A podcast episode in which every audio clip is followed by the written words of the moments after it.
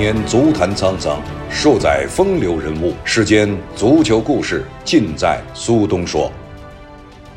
大家好，我是苏东，欢迎收听并订阅由荔枝播客独家制作播出的节目《苏东说》。说到这个赛季的英超，估计很多的英超球迷都在说，到底曼城能够提前几轮夺得最后的联赛冠军？其实过去几个赛季啊，英超争冠一直以来都十分精彩。一七一八赛季，曼城创纪录百分夺冠；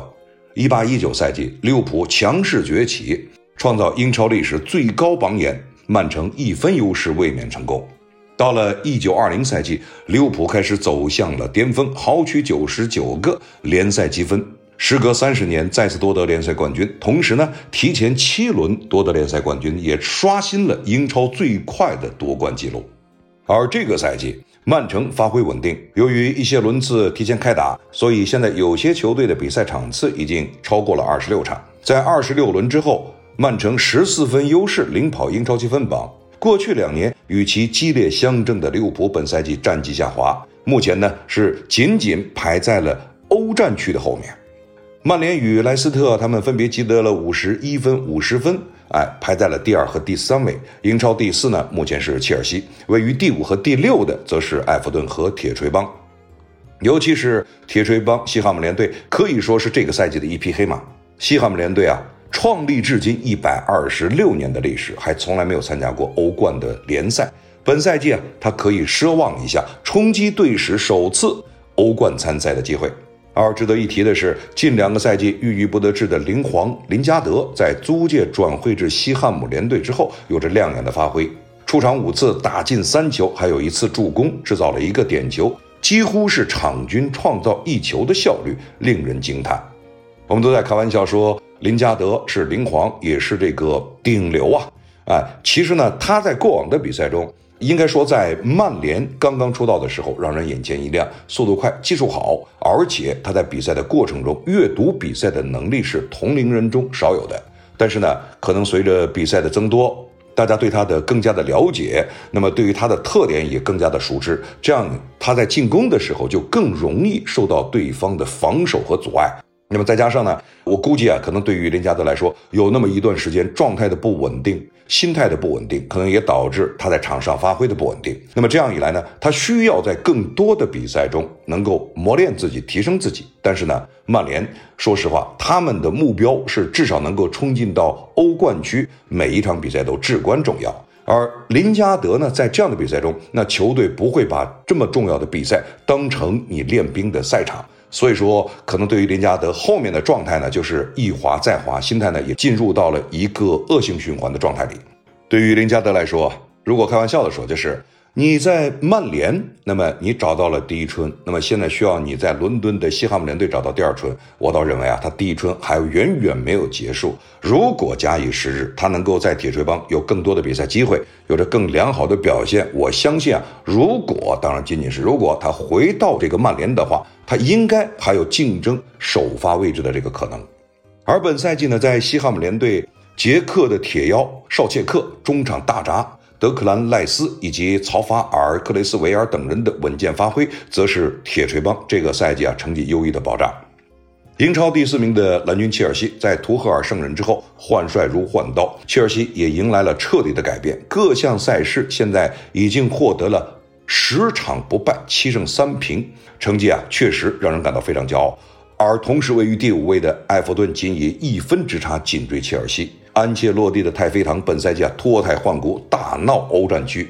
这支球队呢，一直以来啊，应该说从莫伊斯时代开始，这支球队呢就给人感觉是一支中上游的球队。所谓中上游球队呢，就是我并不非常稳健的位于中上游，而是对于强队他时常有着超水平的发挥，而对于实力不如自己的这个球队呢，他有失常的表现。所以说。很多的强队面对埃弗顿，感觉非常不好打。那么，但同时呢，埃弗顿呢面对弱队的时候，又给人感觉我发挥不出来。埃弗顿呢，长久以来一直都有这个问题。而安切洛蒂来了以后，尤其他激活了杰罗等人。那么，像包括了这个理查里森啊等人，如果能够以这样的状态维持到赛季最后，其实并不排除他至少能够打欧战。那么，如果打到欧冠的话，我倒觉得呢，他必须要再加一把劲。而本赛季呢，还有另外两支豪门战绩不佳，托特纳姆热刺现在以四十二个积分点排在了第八位，阿森纳则以三十七个积分点排在了第十位。比赛至今啊，纵观英超，曼城呢十四分领先，如无意外的话，将会再夺冠军，争四将会成为一个人们关注的热点。目前第五名的埃弗顿仅仅与切尔西相差一分，两队现在状态都是十分火热。将在接下来的英超比赛中呢，继续竞争前四的席位。而利物浦、热刺、西汉姆联其实呢，与积分榜前四的积分呢相差确实不多。他们肯定不会满足于当前的排名，也会继续争夺更高的排位。这个赛季英超至今为止进攻火力最为猛烈的就是曼城，他们在已经完成的二十七场比赛中攻进了五十六个球，紧随其后的就是。同市的德比对手曼联，二十七场比赛结束以后，攻进了五十三个球。到三月五号啊，曼城已经在各项赛事中呢豪取了二十一连胜，而上一次没有取得胜利，还是在两个月前的十二月十六号，英超第十三轮一比一和西布朗维奇打平。上一次输球还是在去年二零二零年的十一月份，英超第九轮零比二输给热刺。据 Opta 统计，英超历史上此前。领跑积分达到十加的球队中呢，只有两支球队最终没有能够夺冠，分别是九五九六赛季的纽卡斯尔联队和九七到九八赛季的曼联。九五九六赛季啊，纽卡斯尔联队最终呢是被曼联逆袭夺冠，而九七到九八赛季的曼联则是被阿森纳最后反超。经过了赛季初的起伏，本赛季随着赛程的深入，曼城的传控体系现在看起来啊更加的成熟，而且板凳深度也极为的深厚，可轮换的球员也是非常的多。中锋阿奎罗长期养伤，在这样的情况下，包括了热苏斯、斯特林，他们接连有着非常火热的发挥。德布劳内因伤缺阵时，金多安、贝尔纳多、席尔瓦等这些球员，他们的完美表现已经代替了。这个德布劳内他的缺席，而在此期间呢，九战九胜，无人能敌。值得一提的是，随着曼城二比一击败了西汉姆联队以后呢，瓜迪奥拉也收获了自己在一线队执教生涯的第五百场的胜利。那么同时呢，他在巴萨是一百七十九场，拜仁是一百二十一场，曼城则是二百场。实际上呢，他们在已经打完的比赛中呢，已经完成了二百零一场。自二零一六年夏天入主以来，瓜迪奥拉呢总共带曼城征战了二百六十九场的各项比赛，获得了二百零一场比赛的胜利，三十一平三十七负的成绩。一共呢也拿到了八个奖杯，包括两个英超冠军、一个足总杯的冠军、三个联赛杯冠军和两个社区盾的冠军。瓜迪奥拉在曼城生涯的二百场胜利中呢，他只用了二百七十四场。是英格兰顶级联赛所有主帅里取得二百胜最快的教练。排名第二的是穆里尼奥在切尔西的时候，当时呢，穆里尼奥是用了三百零九场比赛，收获了执教蓝军的前二百场胜利。瓜迪奥拉在二零零八年从巴塞罗那开始一线队开始执教。有记者问瓜迪奥拉这十九连胜的秘诀，他说：“因为我们很有钱啊，能买来很多难以置信的球员。”其实呢，要说，呃，很多人都在从各个不同的角度来解读着瓜迪奥拉这样的回答。我倒认为呢，瓜迪奥拉这样的回答呢非常艺术。就是第一呢，我们可以买更好的球员，同时我们也买到了非常好的球员。这些球员对我来说已经够用了。那么，同时他也是以开玩笑的口气，呃，这种开玩笑的口气中呢，当然透露着，比如说表面上说我很有钱，但实际上呢，他说意思我不一定用现在我非常多的钱来买更好的球员，我现在手里的球员已经是最好了。与此同时，不得不承认的就是，尤其在阿奎罗这个赛季啊，大部分时间都在养伤的情况下，现在曼城有如此出色的成绩。你要看整个球队现在的进攻火力点非常非常的多，而且几乎处处都是爆点。那么对于瓜迪奥拉来说呢，他需要的就是把这些球员粘合在一起，而且让这些球员在比赛的过程中能够找到自己进球的感觉和进球的这种竞技状态和心理状态。要说这其中啊。就得说说斯通斯，在曼城和西汉姆联队的比赛中呢，斯通斯的进球帮助球队啊取得了二比一的领先，这也是他本赛季在伊利哈德球场取得的第三个进球。而本赛季斯通斯呢在主场登场的比赛中，曼城只有一个丢球。斯通斯在二零二一年迎来了自己出色的状态。他在二零二零年，当然也包括二零年之前啊，一共一百九十三场联赛，他也只有一个进球。但是到了二零二一年至今的十场联赛中，斯通斯呢已经取得了三个进球。如果要说斯通斯的话，必须要说啊，他是一个自我约束能力非常强的球员。我相信很多英超的球迷、曼城的球迷呢，对他并不陌生。刚来的时候，人们对于他的期望非常非常高，认为他无论在防守的能力上、个人的能力上，都是一顶一的这个应该说出色球员。但是呢，他可能有一段时间状态不好，心态也随之发生改变，那么几乎是淡出了曼城的主力阵容。当然，有一段时间呢，由于一直在养伤，其实那一段时间，我记得英格兰的媒体啊都在评价，就是斯通斯到底还能不能留在这个曼城，甚至包括了像比如说《太阳报》啊，这个《优报》也在说，可能其他的联赛对斯通斯呢都会感兴趣。但是啊，在斯通斯养伤。这个伤愈复出以后啊，他一直没有得到任何的主力位置，而且出赛的时间非常有限。他自己请了一位私人的教练，那么这位私人教练呢，和他一起来恢复自己的身体机能，同时呢，在训练过程中非常的刻苦。这种刻苦啊，不说我用多大的劲儿，用多长时间，哎，他当时这个刻苦呢是非常聪明，就是我针对自己的弱项，比如说我的速度。我的这个肌肉力量，那么我在防守中一对一的时候，我的短板在什么地方？非常有针对性的训练了大概有三到四个月的时间。随后呢，在偶然的几个机会训练过程中呢，他表现得非常出色，也正式的让瓜迪奥拉呢重新看待他。也正是因为这样，他在去年年底、今年年初，慢慢的就占据了整个曼城的主力后卫的位置。当然，这也是机缘巧合。在曼城后防线，当时啊也经常出现一些漏洞的时候呢，瓜迪奥拉还曾经问过他，就是如果你现在上场的话，你有没有信心呢？能够帮助自己的球队？斯通斯说：“我已经做好准备了，那么我现在准备的非常充分，我希望呢能够得到更多的机会上场比赛。现在呢，他没有让任何人失望。”那另外一个人呢，就是斯特林了。斯特林在曼城和利物浦的红蓝大战中呢，他戴上了队长袖标，并攻进了彻底终结红军翻盘希望的一个球。同时，这也是斯特林在瓜帅麾下所攻入的第一百个进球。而此前，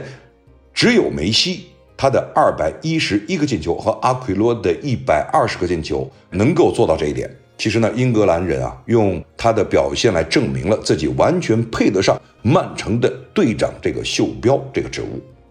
此外呢，就得说，呃，非常有特点的年轻球员福登。福登是曼城的青训产品，这位年仅二十岁的小将，这个赛季表现是非常出色，也得到了媒体和名宿们的一致的赞美。曼彻斯特晚报称赞福登天生的适应能力。已经使他成为了曼城的完美的武器。他可以在瓜迪奥拉之下踢各种各样的位置。据统计啊，福登本赛季一共踢了七个不同的位置，在曼城的中场和前场位置，他都有着出色的表现。福登在本赛季英超啊，他仅仅出场一千零二十五分钟就做到了这一点。他的联赛出场时间在所有曼城球员中呢，排在了第十二位，比贝尔纳多·席尔瓦和马赫雷斯都要少。这也使得福登的角色更加的难以定义。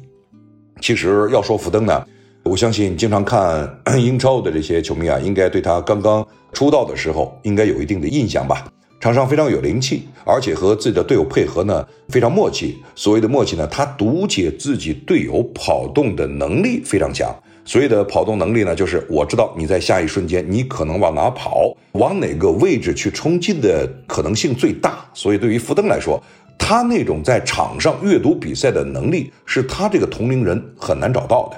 在曼城和利物浦的对决中，英格兰队的主教练索斯盖特特意。在安菲尔德现场呢，考察了福登的表现。其实啊，要说的话，像包括了福登，也包括了啊，应该说现在逐渐淡出大家视野的这个维尔希尔，这曾经的被称之为的太子，还有就是林皇啊，这些被球迷戏称为英格兰国家队的这个太子们，在比赛过程中的表现，当然有的是开玩笑啊，当然有的呢是对他们抱以期望以后有点失望。但是福登至少到现在为止没有让人失望。随着这个欧洲杯的来临，我相信可能对于福登的机会呢也会越来越多，对他的考验也会呢越来越大。像福登在场上现在的表现，如果能够持续这样的状态，那么未来在英格兰国家队或者在欧洲杯的比赛中，也有可能啊就是一飞冲天。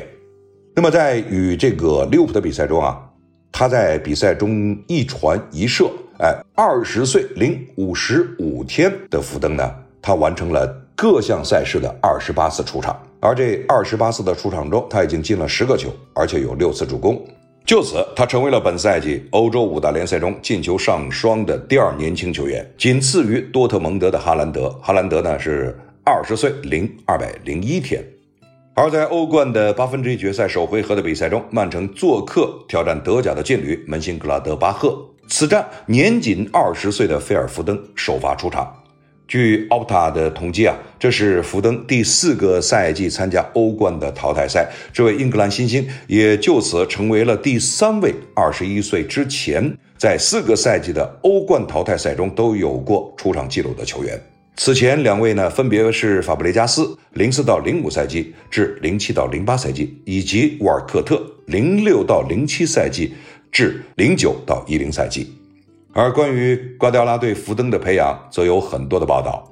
瓜帅呢，让他放松下来，轮换上场，而不是直接不用或者把他租借出去。其实，在客场战胜了利物浦之后啊，瓜帅表示他的轮换政策将会继续下去。看起来福登将会继续被轮换，部分原因啊，他还年轻，缺乏经验。其实，在很多的时候，很多教练呢，对于年轻球员都有一定的培养的方法。那么像弗格森、现在的瓜迪奥拉，甚至包括了像呃穆里尼奥等人，就是你很年轻，我敢用你，但是我用你几场之后，把你就放在了板凳上，甚至把你再打回到哎你这个青年队或者是预备队等等，看似呢好像是外界可能会以为这个球员是不是表现不好啊等等，其实不是。那么像弗格森呢，他经常就是把非常出色的球员在一线队有着出色表现之后，马上再把你送回到预备队。原因呢，就是要提醒你，在这个时候你绝对不能飘，而同时呢，让你轮换，就是让你坐在旁边，你去观察比赛，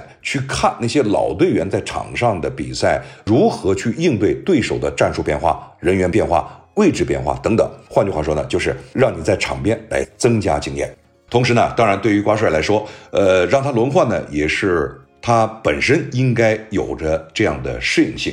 然而，在对利物浦的比赛中呢，阿奎罗缺席，那么福登呢客串了中锋。那场比赛中，他被评选为了全场最佳球员，这可能啊会给这名斯托克波特伊涅斯塔提供一个很好的位置。那么，同时呢，在曼城现在不可或缺的就是京多安了。作为目前效力于曼城的京多安呢，他在进入到2021年之后，已经成为蓝月亮在进攻中的绝对大腿。截止到目前为止，他已经帮助球队完成了十一个联赛的进球，在最近几场比赛中更是连续的贡献梅开二度的表现。可以说，曼城俱乐部之所以当前能够在联赛积分榜上坐稳头名的位置，京多安可谓是居功至伟。在丁丁缺席的这段时间里，曼城的中场重担完全由京多安撑起。德国人在最近十一场英超联赛中直接参与了十个进球。个人生涯单赛季首次进球上双，此外呢，还追平了过去两个赛季的进球总和。其实啊，要说的话，这是他个人生涯单赛季的首次进球上双，也是到现在为止整个曼城俱乐部唯一的一位在联赛中进球上双的球员。别忘了，他的位置可是中场队员。那么京多安呢，在像包括了德布劳内受伤或者阿奎罗呃没有办法正常比赛的情况下，他必须是能上能下。那么进攻的时候，他得杀到对方的禁区；防守的时候，他得回到自己的禁区前沿。这是又当娘又当爹。对于京多安来说，也的确，你得说啊，他的状态维持非常的不错。而在近日呢，京多安也接受了来自媒体的采访，他表示。目前在曼城的感觉非常好，并且坦白称自己非常渴望能够在曼城结束自己的职业生涯，并且在这里退役。因为在曼城，这名德国中场表示呢，他找到了像家一样的感觉。呃，应该说呢，对于京多安来说，他是一个非前锋的球员。他在最近一段时间里，进攻端表现则是非常出色、非常犀利。在2021年开始之后，他已经帮助曼城俱乐部呢打进了有九个球。对此啊，京多安他自己说呢，自己在之前的球员生涯中也曾经有过数次进球的经历，但同在曼城相比，显然在这里他在进攻端拥有了更多的自由，并且呢也更加的顺心。应该说，在包括了像阿奎罗等人呢，如果无法攻城拔寨的话，那么京端他拥有着更多的这个开火权，拥有着更多的这个球权。对于他来说呢，如果一旦攻入到对方的三十米区域，他的能力就能够显现出来，无论分球、进攻、突破，哎，这本身就是他的所长。那么要说在过往的几个赛季里啊，他更多的就是负责来输送炮弹。那么他在这个赛季状态特别的出色，其主要的原因呢？当然，一个他本身的状态维持不错，再一个呢，就是德布劳内的缺席，这个阿奎罗的缺席，可能也给了他更多的这个空间。在京多安看来，目前的发挥也并不是他全部的能量，他还有实力呢，做得更好。虽然自己连续进球，这是一个很棒的体验，但是更为重要的是，他能够帮助自己的球队获得胜利。如今呢，曼城已经逆转了利物浦，也成为了联赛夺冠的最大热门。对此，京多安认为，只要曼城全队能够继续保持这样的发挥，那么就一定能够最终夺得冠军。自从当初啊从多特蒙德转会加盟曼城之后，京多安就一直在这支球队效力。虽然呢其中也经历过伤病或者低谷，但是呢，呃，京多安再度成为现在队中不可或缺的一个环节。对此，京多安呢他自己表示，自从来到曼城就已经深深的爱上了这里，在这座城市。教练员到球员都已经习惯了胜利。过去几周的成绩，所有人都不会感到惊讶，因为曼城一直以来的目标就是夺得联赛冠军。如今他们也正是这样做的。而作为一名老将，京多安仍旧能够有如此亮眼的发挥，也实属不易。对于自己的未来，这名德国中场也表示，他已经熟悉了曼城这里的一切，并且非常渴望能够一直在这里效力，直到自己退役。如果能够拥有这样的机会，那么自己绝对不会后悔。而同时呢？目前为止，曼城俱乐部对于续约京多安的态度尚不得而知。尚不得而知的意思是什么？就是我要看你这个赛季打完以后，到底是一个什么样的水平，到底是一个什么样的发挥。其实呢，曼城夺得联赛冠军，说实话呢，虽然说比赛还很早，如果说你现在就拿到冠军，应该是对其他球队的不尊重。但是现在的巨大优势，如果再丢了，那么对于曼城来说就不应该成为曼城了。对于瓜迪奥拉，可能也不是瓜帅了。但是可能最大的他们期望值就在欧冠，欧冠到底能走多远，在未来的几周可能就有分晓。所以说，俱乐部呢在这一点上倒是非常冷静。卡拉格对天空体育就表示过，就京多安最近的表现来说，我认为他将获得呃这个 PFA 年度最佳球员。此前啊，我非常看好迪亚斯，他在后防线上的发挥和京多安将决定那么曼城能否拿下冠军的两个重要因素。年度最佳球员应该颁给对球队荣誉影响最大的人。那么如果说到这个呢，就得说说鲁本迪亚斯。曼城啊，在这个赛季五大联赛，他是失球最少的球队，一共呢到现在为止丢了十七个球。埃德森个人完成了十五次的零封，丢了十六个球。这个赛季曼城防守做得非常好，就是离不开优异的迪亚斯。那么二零年九月份，罗本迪亚斯从本菲卡来到了曼城，在本赛季的比赛中呢，后防线堪称铁闸。名宿萨维奇在接受采访时就谈到，罗本迪亚斯是曼城有史以来最佳的签约之一。迪亚斯从本菲卡加盟签约六年，他是身披三号战袍。按早些时候本菲卡官方披露的消息啊，这名二十三岁葡萄牙中卫的转会费呢为六千八百万欧元，附带三百六十万与曼城战绩挂钩的浮动条款，其总价可以达到七千一百六十万欧元。而去年夏天呢，曼城曾经试图签下那不勒斯的中卫库里巴利以及马竞的中卫何塞西门尼斯。但都是啊，没有办法接受对方俱乐部的这个转会费的要价。最终呢，瓜帅选择了罗本迪亚斯。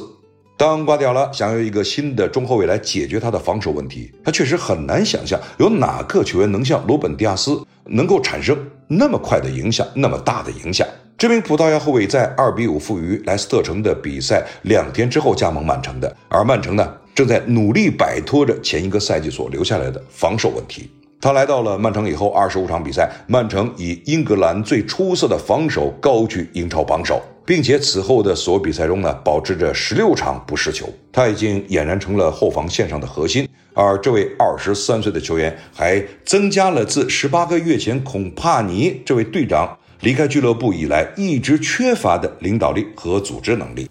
那么说到这儿呢，就得说迪亚斯和刚才提到的斯通斯，这是两位铁闸。如果他们两个人以最好的状态完成比赛，那确实这个赛季的曼城的成绩啊，非常非常让人期待。迪亚斯在本菲卡的前青年队的教练就说过，迪亚斯激励队友的能力在他很小的时候就显现出来。对他来说，成为一名十一岁以下青年队的领袖似乎是很自然的。青年队技术协调员啊，罗德里戈·马加尔哈斯呢？就告诉了很多人，就说他是一个天生的领袖。你如果让他打了足够多的顶级联赛中的话，那么他的那种领袖气质就自然而然的就会露出来。马加尔哈斯呢，他还说，我们看到了，我也做了报告，把他带到本菲卡。通常呢，我们都可以观察战术层面和决策，但是呢，鲁本是一个非常有魅力的球员，他是个上尉，是个将军，他和每个人说话。并且呢，他可以为其他球员负责，没有人质疑他的在场上的这种领导力。他的举手、击掌和正面的拍手，让球队呢都会重拾对防守的热爱，球队的注意力会更多的集中在进攻上。他也在一定程度上改变了中后卫约翰斯通斯，但他的灵感并不局限于其他的后卫。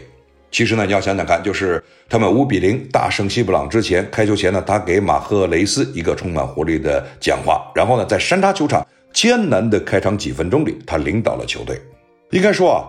对于现在的罗本迪亚斯呢，很多人都非常看好，但是呢，我个人认为啊，他是毕竟非常年轻，这位年轻的球员，他需要一些大赛，甚至一些失败来帮助他成长，只有这样，他可能在经历了磨砺之后。他可能才更会有在后卫线上的所显现的、所应有的那种绝对的领导力和统治力。对于他来说，他是包括了像佩佩、呃，这个布鲁诺、呃，这个阿尔维斯，也包括了克里斯蒂亚诺·罗纳尔多，都是在葡萄牙呢这个国家队的集训中、比赛中呢，给了他很大的帮助。这是一个可能对于葡萄牙来说，对于曼城来说啊。它是未来的一个栋梁之才，但所谓的栋梁之才，你必须要经过磨练，甚至磨难，你才能够真正的成长起来。二十岁刚出头的这个球员啊，经常在比赛过程中，如果一旦拿到冠军、欧冠的冠军啊、联赛的冠军，有那么一段时间，你会处于迷茫之中，就是我不知道我现在下一个目标是什么。一般来说，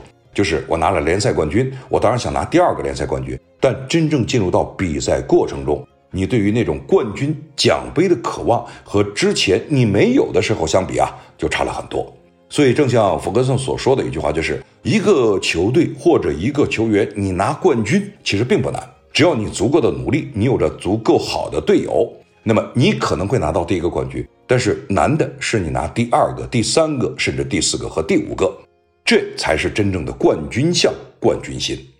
进入到三月份以后，现在英超啊还有应该十一轮的比赛，那么还有三十三分去争取。那么这个时候如果不出太大意外的话，对于曼城来说呢，冠军至少联赛冠军是非常有希望的。